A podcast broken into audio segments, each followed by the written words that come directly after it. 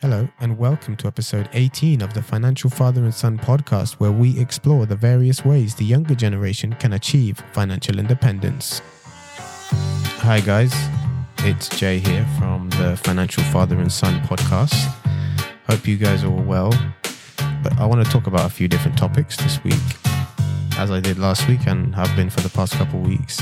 Whatever's really trending, whatever I think about it, I, I want to share with you guys, and I hope that sparks you know conversation amongst yourselves and also back to me. You know, you can always message me or, or email me either via Twitter or email to to spark conversation or advise topics that you want to talk about or want to be talked about on the podcast. But following on from last week, the the FinCEN files. I've had to think about it, and more news has come out it, it doesn't affect the average person as it was known last week. This is just news about the elites, so to speak, exploiting or getting around the, the system, the banking system, I guess.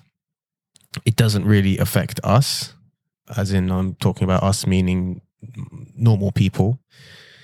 And what can we do to stop it? Nothing really. It will probably always happen you know the the only reason we found out about these um, money laundering and, and and suspicious activities taking place in the banking system is because of a leak.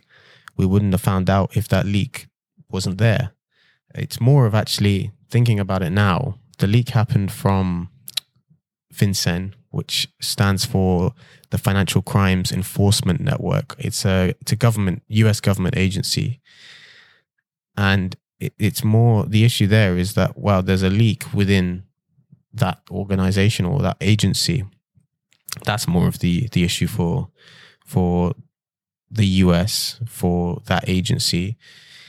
It's good for the general public to know i think because it forces those agencies and the whole banking kind of system to look a bit more in detail over each transaction and not let everything slide through as smoothly as it has been and it has been shown from these leaks.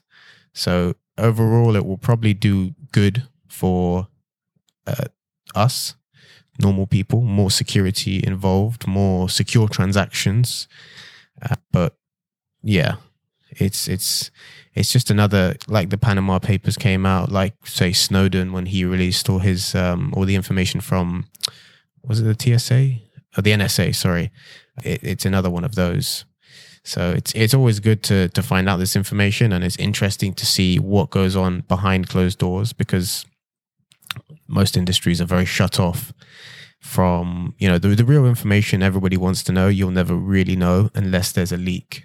You'll may you may hear about it, you know, talked talk about it under the table, Twitter, whatever here and there, but there's nothing really to confirm it unless something like this comes out where where you actually see the files, you see the documents, you see exactly or, you see this confidential information that has been leaked. So yeah. As you expect, leaking this sort of confidential US government information is not legal um, and it holds a fine. And I've just looked it up. And under the, the Bank Secrecy Act 1970, uh, it this crime or this this action of leaking details of a SAR, which is a suspicious activity report, or SAR, you could say, holds a fine of up to quarter of a million dollars, two hundred fifty thousand dollars, which is could say two hundred thousand pounds, just under, I think which is a lot of money. I don't know who will. I don't know if they'll find that person who leaked it. I I, I know that the information was leaked to BuzzFeed, the media company, and and they were the ones who formally broke the news to the world. So I guess now that the government knows it was a BuzzFeed that were the first to to publicize this, they can, I guess, maybe they can not charge BuzzFeed, but they can get that information of who leaked it to them from BuzzFeed. But it's not really that important of information um, for us. In other news, which or, or what car actually I'm looking at, whatcar.com did a survey on on reliability of cars and it's based off the experience of 13,000 owners and the most the, the most unreliable brand will probably come to a surprise to some people. Other people may have expected it but it's actually Land Rover. So I guess that includes Range Rovers as well Land Rover and Range Rovers. But it's quite surprising. Um, Tesla was two spots above Land Rover in the list, so still quite far down the list. And you know, those two brands are are fairly expensive brands to get into, yet they are the most unreliable cars. Some of the most unreliable cars, at least. Um, the most reliable brand was Lexus, followed by Mitsubishi, and then Toyota. I, I expect, yeah, I expect come. I expect Toyota to be up there. They're fairly, they're very reliable. Lexus is the luxury version of Toyota. So like most stuff, most of the chassis and or the chassis, the and and I guess the engine, most of it is all Toyota, but just branded as Lexus. Um, and Mitsubishi, yeah, I, I've never, I've not heard, you know, too much bad about them. Yeah, so it's interesting that the most expensive cars, as I'm looking at this list, the, the more expensive brands actually are further down the list. So there's 31 ranks, or it's a rank of 31. And, you know, the top 10 include companies like manufacturers like Toyota, Mini, Skoda, Hyundai, Kia, Honda, uh, and Mazda. And then the bottom 10 include companies like Jaguar, Audi, Porsche, Mercedes, Tesla, Land Rover.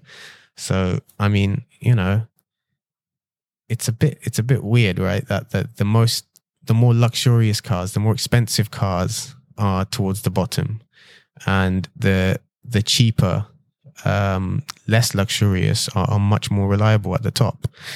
Now, who knows? That may be I don't know. That may be because the the more expensive brands make you replace stuff more often than you need to. I don't know. I'm not, making any accusations, but it may be the case. Um, you know, if you take it to, if you take your, I, I guess a Mercedes owner or a Porsche owner, for example, if a small thing is wrong with your car, but the car's still drivable, a Porsche owner is probably more likely to to change that part and, and get it fully 100% working than a Toyota this is not off any data. This is off my personal opinion. So I may well be wrong.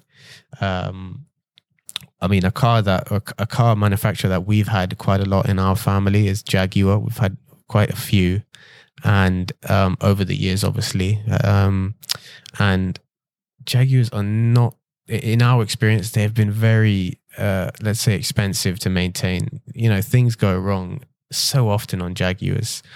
Um, and, and then like we don't drive them crazy. Like we're not racing them around um, Goodwood Circuit. Um, we are driving it normally, you know, taking the car to schools, uh, taking the car to shopping centers and things like that. But things tend to go wrong quite often on these Jaguars. You know, air suspension, that's a that's a pricey fix. Air conditioning, evaporators, things like that. They're all pricey to to fix, and and it's a it's, I guess when you buy a brand like that, you you've got to expect you've got to expect that to happen and things to go wrong as they do.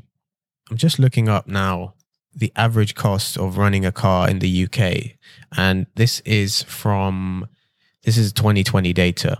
It was the article was written on the 16th of August, and it's on the website nimblefins.co.uk. I'll link it in the show notes. And apparently, the average car running cost in the UK, including purchasing and depreciation, is 3,109 or 3,107 pounds per year, which is a lot less than I thought. Considering, I mean, I've seen financing deals for more than three, four hundred pound a month on most cars I've seen online and stuff. Um, I guess this includes people buying secondhand as well. uh, because not everyone buys brand new. But that brings me on to a topic actually of financing, financing cars as well. I don't know if I agree with. I mean, it's good that it's off. It's offered financing cars because it can be used to in, in, an advantage in an in in a advantageous way. Sorry, got a bit of uh, got my tongue in a twist there. It can be used to advantage you. Say if you know if you were going to spend let's say 20 grand on a car and you you had the cash to buy that car instead of putting all that cash into something that's depreciating you could say put that 20k into the markets and the stock market i say and finance the car because more most of the time the the in- interest rate of your financing deal is going to be less than the average stock market returns. Obviously, the stock market doesn't go up every year, but on average, it does. So you you you'll tend to be better off uh, over uh, over over time as opposed to just putting that twenty thousand pounds into buying the car outright. But I guess it also then depends on what you want to do. Some people, like for example, my dad, uh, he likes the idea of paying something off. He doesn't like he he's not got a good uh, he doesn't like debt. So if any if he can avoid it in any way, he will. So if that means um, paying cash for something uh, and, and instead of financing it, he'll pay cash, even if you know he could technically make more or, or the car could cost him less if he were to put the money in the markets and then just pay it monthly off. Um, but you know, it, each is each is their own. It depends on on on what you want. I don't think I would finance a car brand new, uh, especially. Um, I don't even know if I'll need a car uh, anytime soon because public transport is good. Obviously, this COVID situation has made public transport a bit less convenient and less um, you don't want to go on public transport if you if you can avoid it right? Because of all this covid and stuff. You know even before this covid thing began going on the underground in london it was you still you know you you touch the rails you you knew it was a bit dirty because think about it there's no one really cleaning those during the day. Maybe uh, at night you know when the the train is is put back into i don't know where they keep them maybe the train garage um, they're cleaned then. But throughout the day there's thousands of people tens of thousands of people getting on and off of the, those trains. You don't know where their hands have been. And and i used to think that before covid. So I haven't been on a train yet uh, since this pandemic has started. Um, I think the last time I got, I mean, I got on the train. The last time was probably like February or maybe January or something. So you know, Corona was about then, but it wasn't. I don't think it was as big of a, a deal in our minds, and especially in England, it, it hadn't uh, yet come over, or or wasn't as big as it is currently but yeah, public transport is is great, especially in, in England, London, especially actually. You've got buses, you've got trains, you've got bikes, everything you really need to get about. They they provide that for you.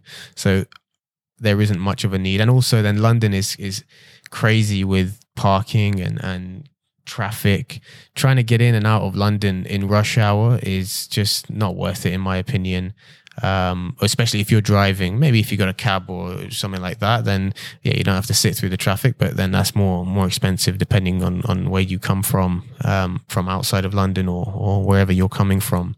Um, and you know, public transport like trains and underground in, in London, they work very well. They're very efficient.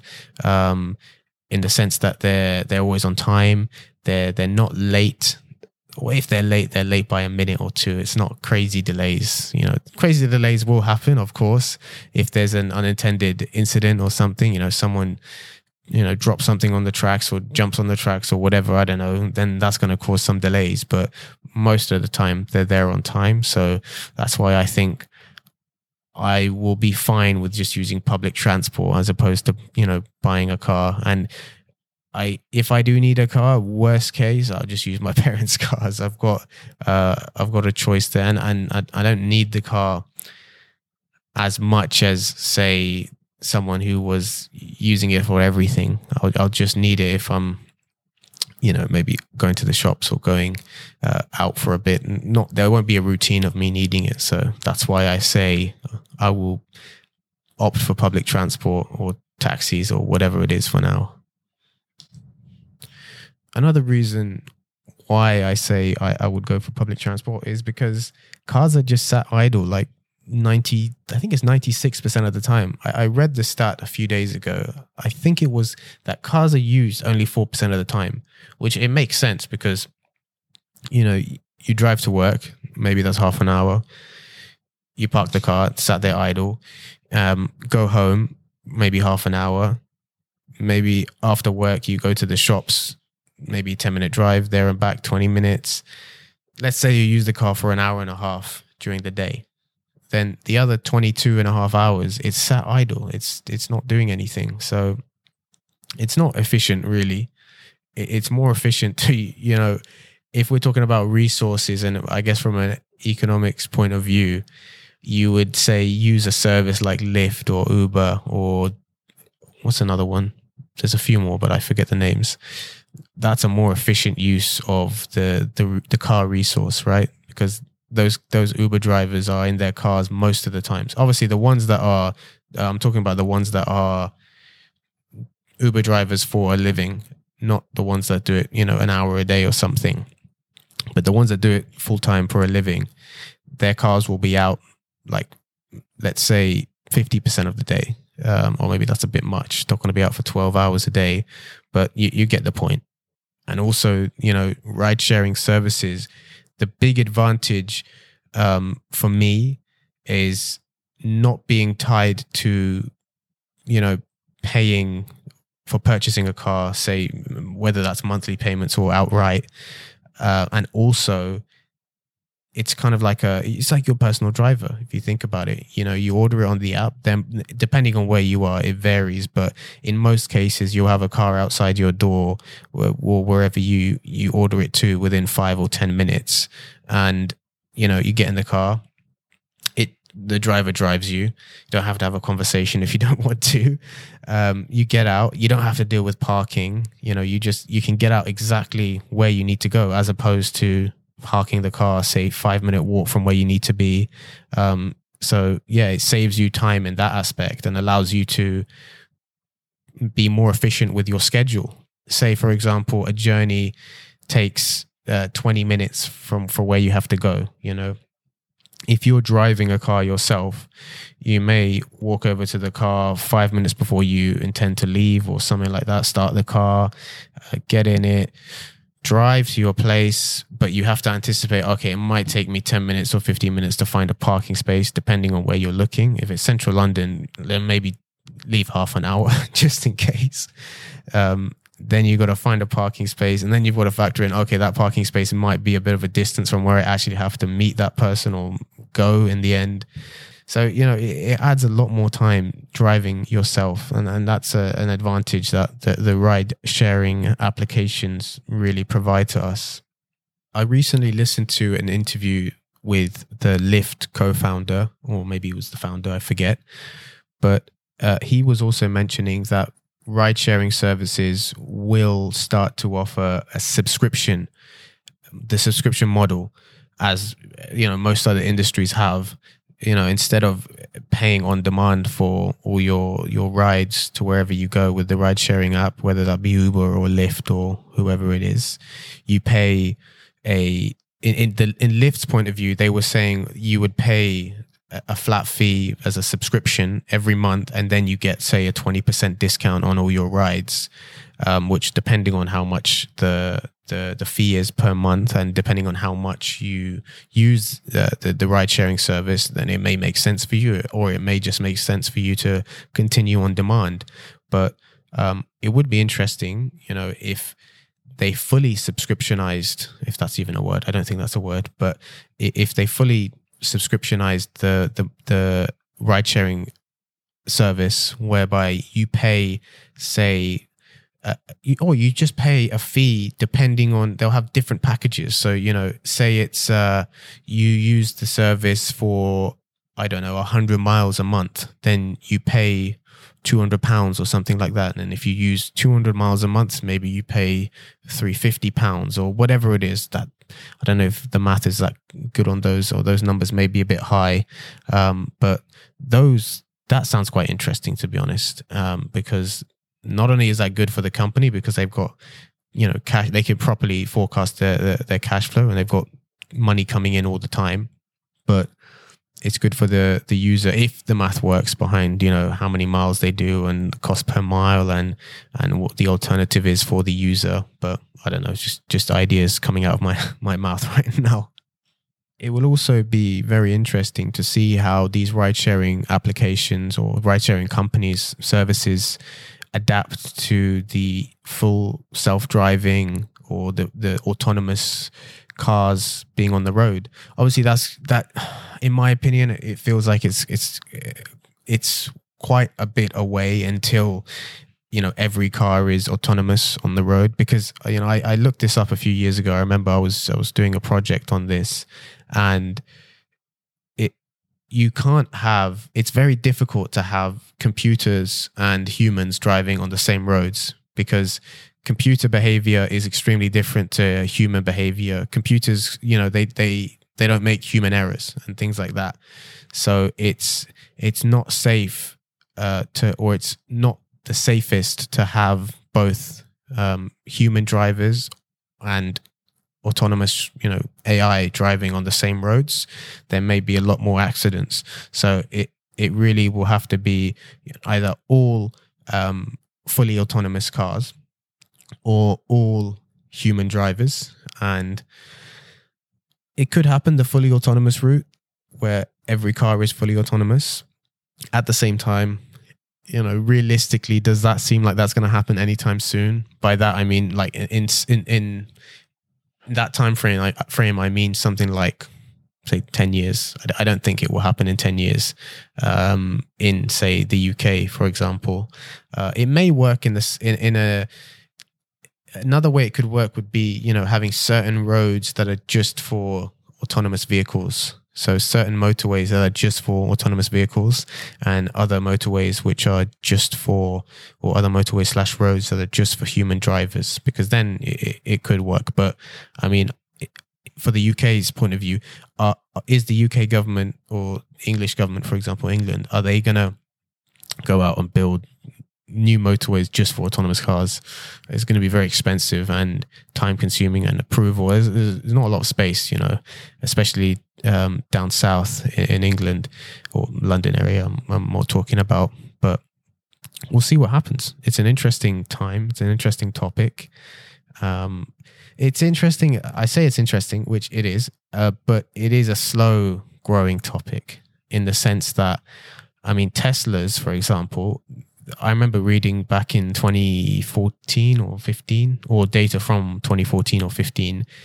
I think, or maybe it was 2016. I can't remember. But around that time, let's say it's 2015, all Teslas released after 2015 had the hardware for fully autonomous driving. So you didn't need the human behind there, right? They had the hardware.